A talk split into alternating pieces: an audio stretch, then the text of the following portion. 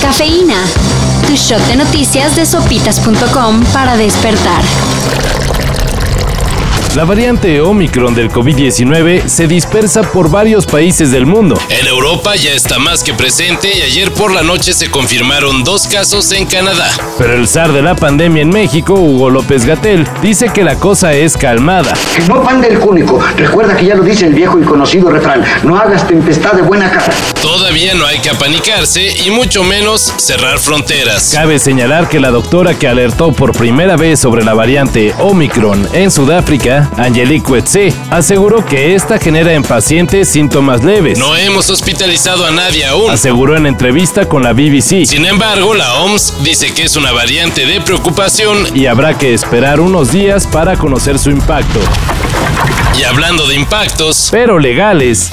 El que fuera jefe de gabinete de Miguel Ángel Mancera fue detenido ayer por la tarde. Julio César Cerna es acusado de enriquecimiento ilícito y fue aprendido gracias al trabajo de la Policía de Investigación. Cerna fue inhabilitado como servidor público en 2019. tras detectarse que cometió irregularidades en la venta de bodegas en la central de abasto. Bueno, como saben, este es un trabajo de la Fiscalía que tiene autonomía en las investigaciones que realiza.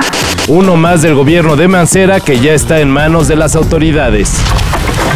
Por si no se acordaban, les recordamos que Roger Waters vendrá a nuestro país en octubre del 2022. México, te tengo siempre presente. Mi solidaridad está contigo y con tu gente.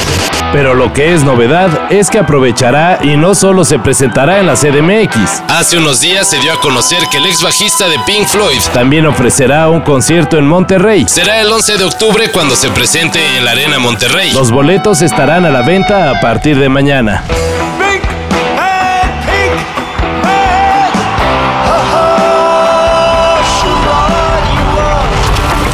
One of the most influential powerhouses in fashion and art passing away over the weekend as he privately battled a rare form of cancer. Murió Virgil Abloh. Diseñador de Louis Vuitton y Off-White, Además de ser un revolucionario en la moda, Virgil también destacó en la industria musical como director creativo de la agencia Donda, del rapero Kanye West, para quien hizo el diseño de arte de los álbumes Watch the Throne My Beautiful Dark Twisted Fantasy, y Jesus, así como Spaceman de Octavian. Pray for Paris de West Side Gun, y Shot for the Stars, Aim for the Moon, de Pop Smoke. Descanse en paz. El gobierno capitalino sigue aferrado a adjudicarse títulos inútiles. Y para 2022, Claudia Sheinbaum quiere que la CDMX imponga el récord Guinness de más practicantes de boxeo en un solo lugar. Usa mis guantes de la suerte. Ojalá te ayuden más que a mí. Ay, gracias, Moe. ¿Qué es esto? Alambre de púas. Le llamábamos el piquete. esto sería en marzo del 2022. Y para que no se quede así nomás, el título se decoraría con una función de box en la plancha del Zócalo con Andy Ruiz como estrella. Todo está en pláticas, pero pinta para realizarse. Ahí luego les avisamos si se confirma. Para esto y mayor información, En sopitas.com. Cafeína.